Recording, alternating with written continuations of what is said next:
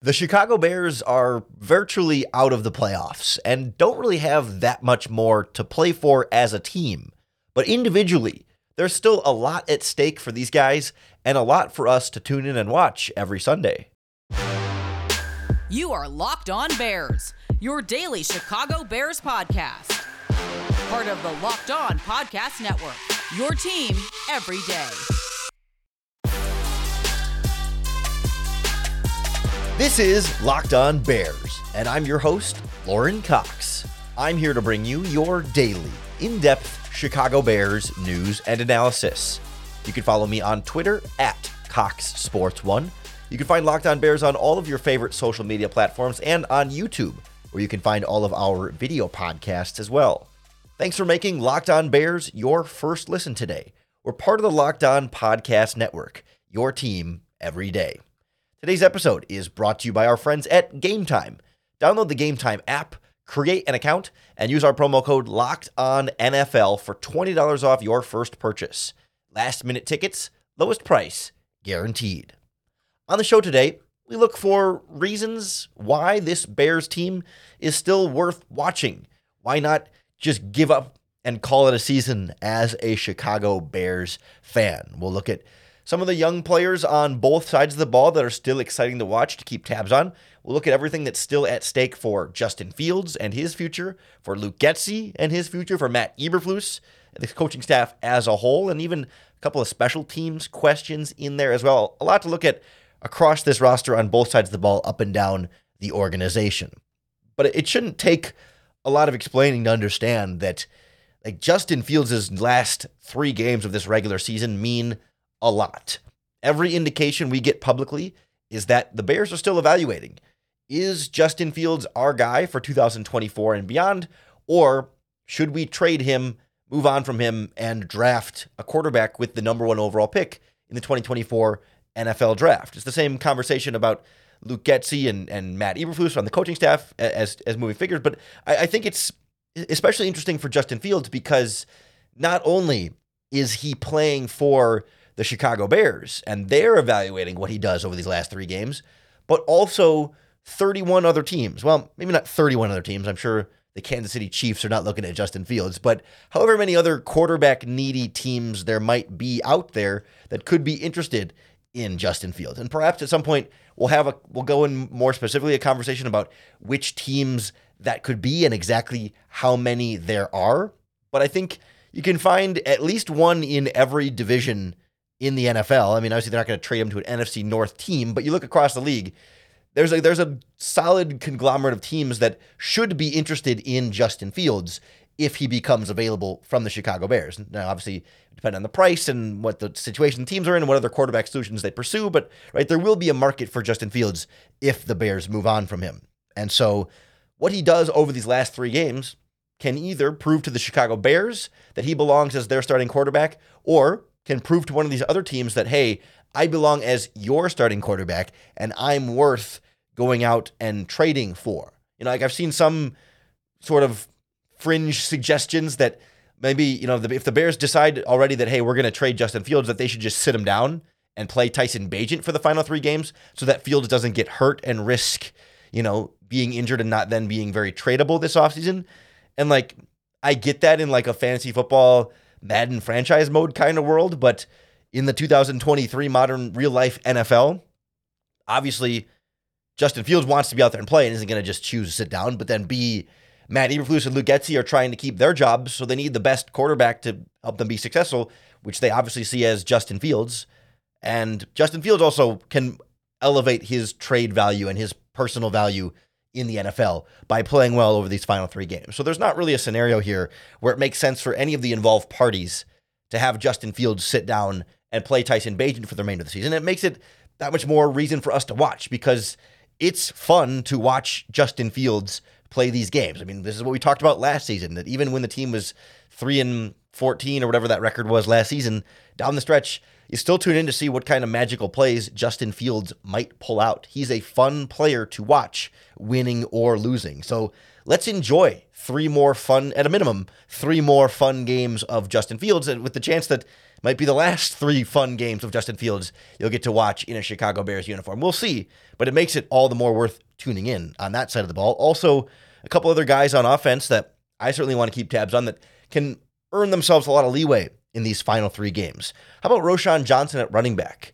Is he the guy who can take over as the number one running back next year? You know, is he already ready to be the overall lead back, or is he going to look like a guy over the final three games that you know you still need to have in in a rotation there in the backfield? He certainly was the most productive against the Cleveland Browns, but you know the Bears have a couple other running backs ahead of him. Still have Khalil Herbert under contract next season, but can can Johnson fully supplant Foreman or can fully supplant Herbert as running back one, or how will that play out over the final three games of the season? Similar kind of question for me with with Braxton Jones at left tackle. Obviously, had a tough time with Myles Garrett. Every left tackle has a tough time with Myles Garrett. I'm not necessarily going to hold that against Braxton Jones too hard, but three more games to say, okay, are you the cornerstone left tackle? Or if the Bears are sitting there at the fifth overall pick and Joe Alt or Olu, the, the Penn State left tackle, you know, can can Braxton Jones show over these final three games whether left tackle is or isn't a need, or more or less like is or isn't an upgradable position? Because I think it's tough when it's best player available in the draft. Is he so good that you're going to pass on a top five left tackle? I don't know, but he can go a long way in these final three games to really solidifying his spot on this Chicago Bears offensive line. I'd also like to see if Darnell Mooney can bounce back at all after it feels what feels like close to rock bottom against the Browns in this game.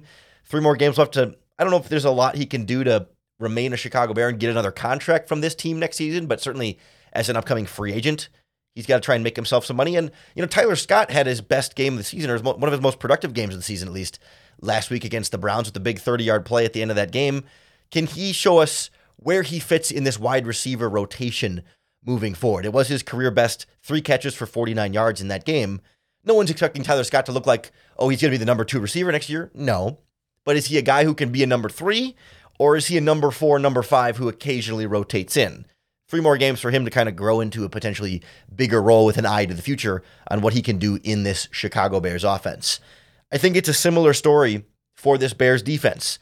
Some rookie guys or younger players that you want to see how they can finish this year strong, some second year guys that maybe haven't had that big leap forward, but you want to see where they go from here. And then a couple other guys at positions that will be needs this offseason, and we got to figure out who belongs and who's on their way out. Plus, you know, Matt Eberflus coaching the defense for his job as well.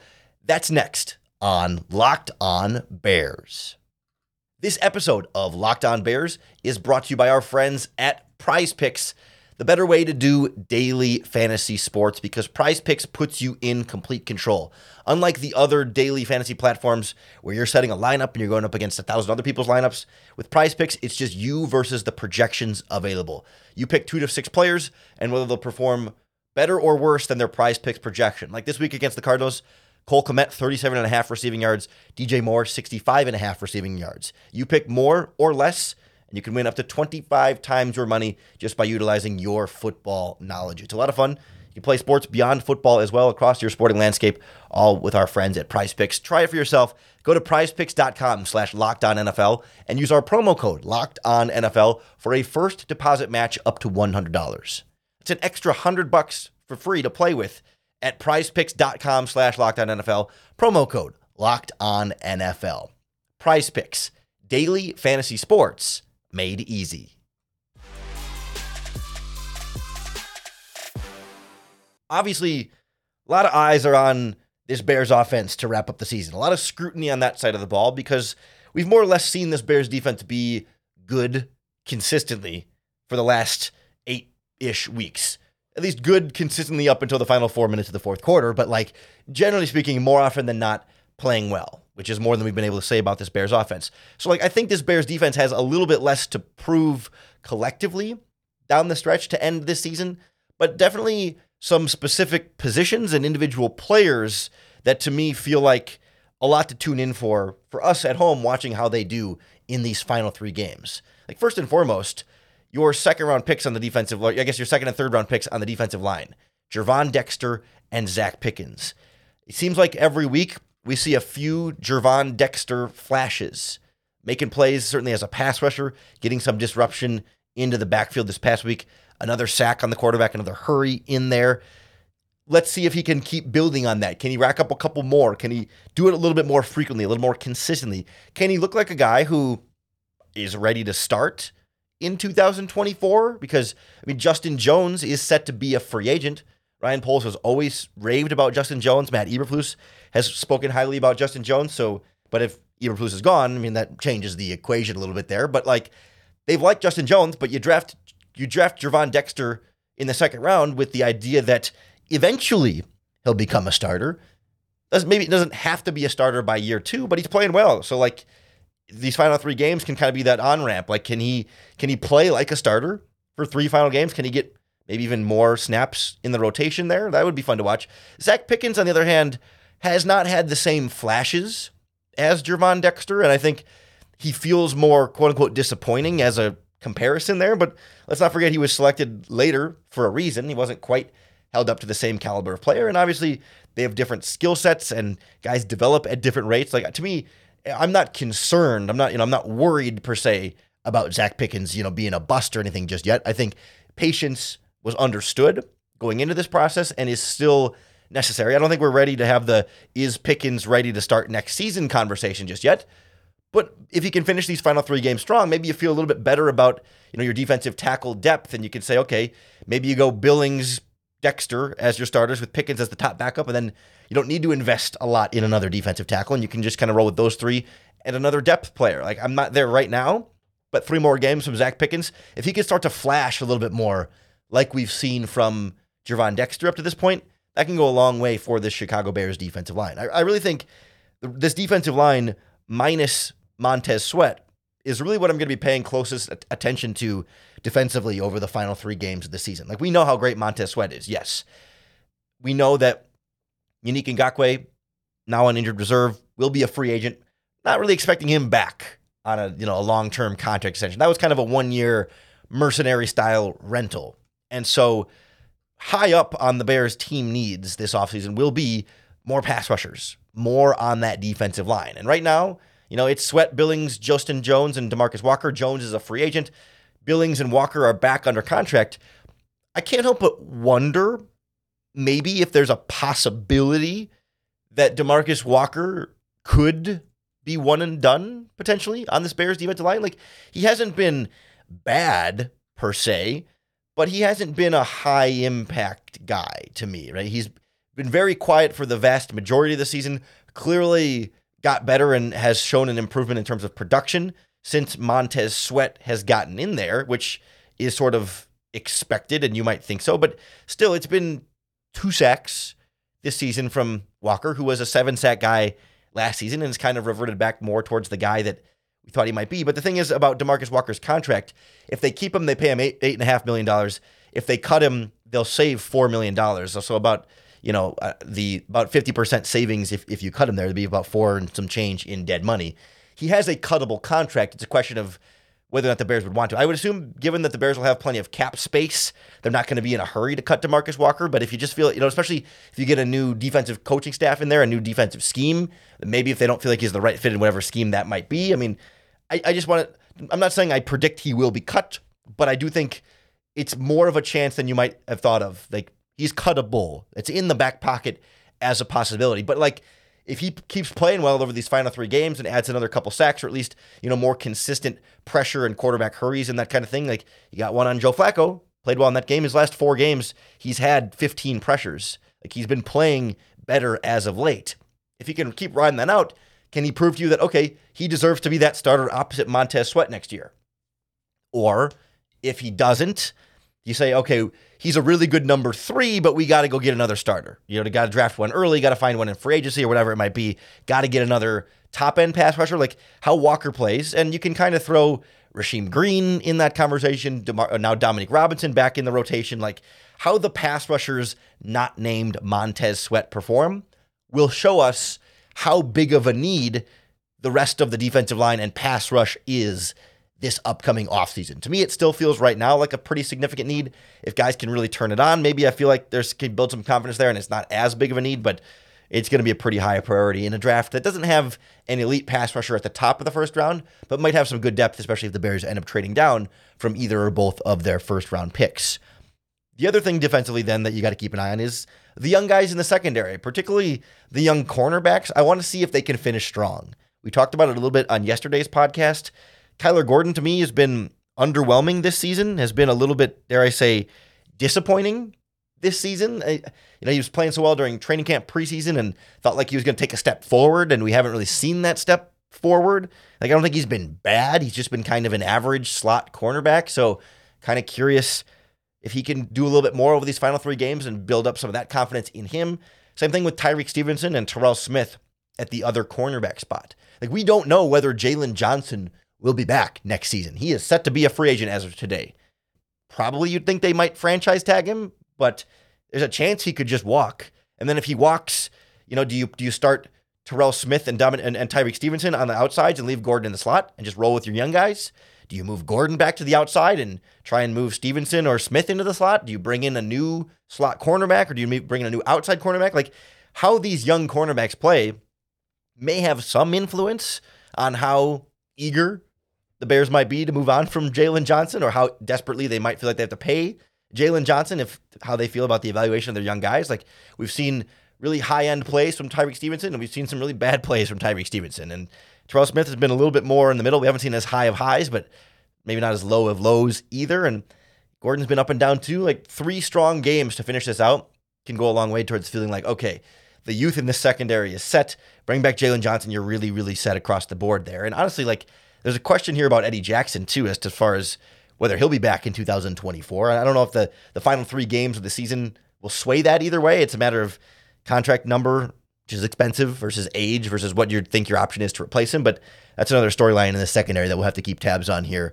moving forward. But bigger picture, this all sort of wrinkles back to the coaching staff for Matt Eberflus, for Luke Getsy, and there's even a couple of special teams things that I think are worth watching too that I want to get in on as we continue our Locked On Bears reasons to keep watching this season next on Locked On Bears.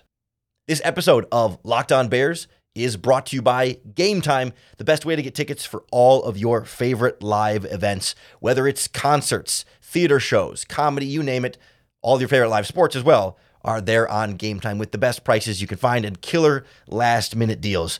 Looking at Bears Cardinals tickets this Sunday at 3:30. Cheapest tickets right now have gone down. You can get tickets into Soldier Field for $45 a piece. You don't see Bears tickets go this cheap ever. So if you want to get to a game, Download the Game Time app and use our promo code to save $20. I mean, it's, it's great. You can see your view from your seat right in the app, and they've got a lowest price guarantee. Take the guesswork out of buying tickets with Game Time. Download the Game Time app, create an account, and use our promo code Locked On NFL for $20 off your first purchase. Terms apply. Again, create an account, redeem our code Locked On NFL for $20 off. Download Game Time today. Last minute tickets, lowest price guaranteed.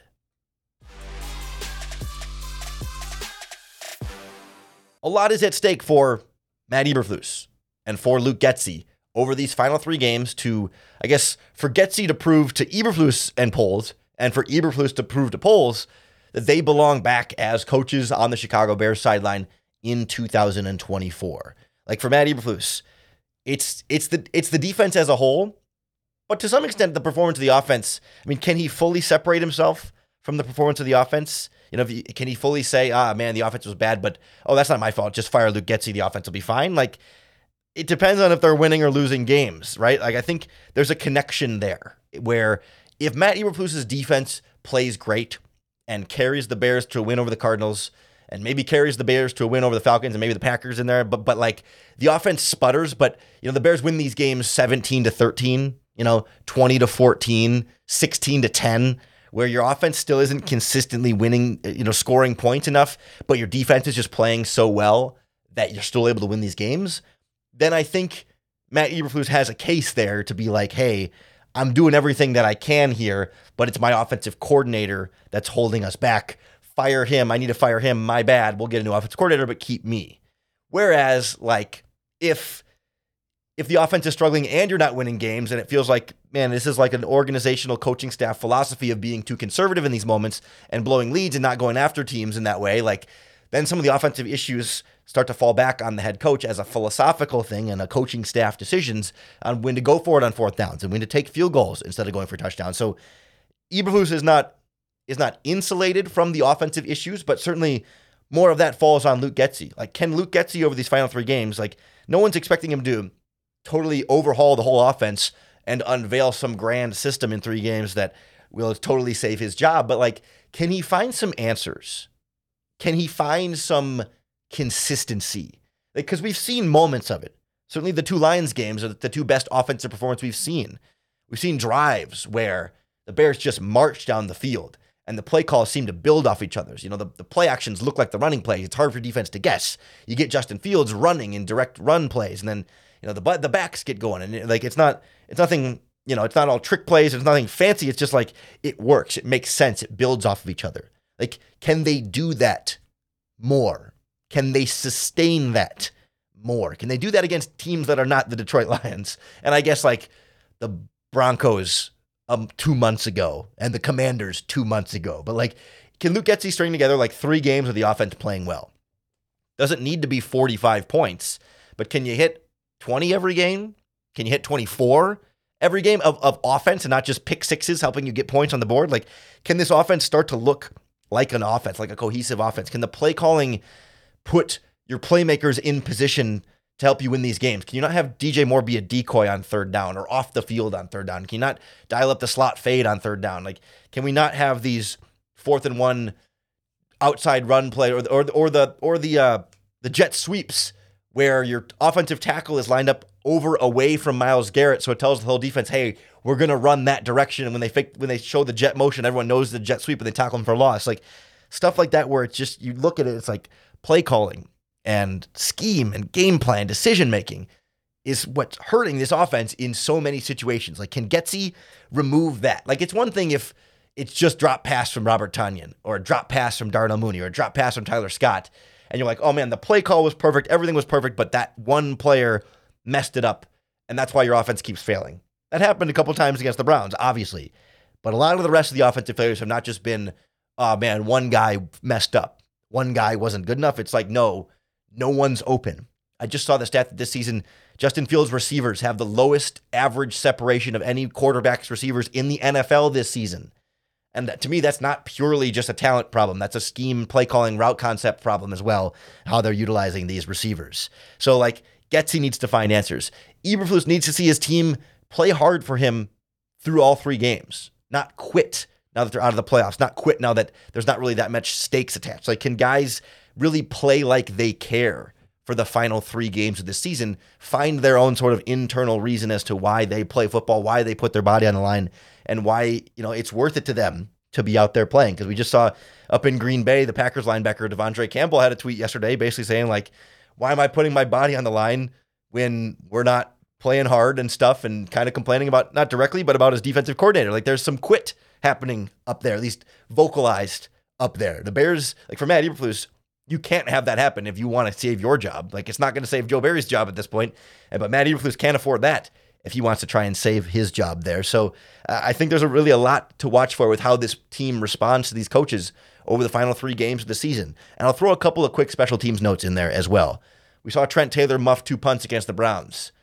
Can the Bears find a punt returner over these final three games that can hold on to the punt? Like, can we see Velus Jones back there again just to see if there's been some progress? Can we get a punt return answer in these three games? Or is it just eh, Trent Taylor made a couple mistakes move on and then next offseason look for another punt returner again. I'm curious for that. And Trenton Gill has been at best a below average punter this season. He's got three games of cold weather football to try and punt his way to save his job or at least limit the amount of competition he might face this upcoming offseason. So some special teams questions there as well. A lot to tu- a lot to still tune in for in these final games of this Bears regular season.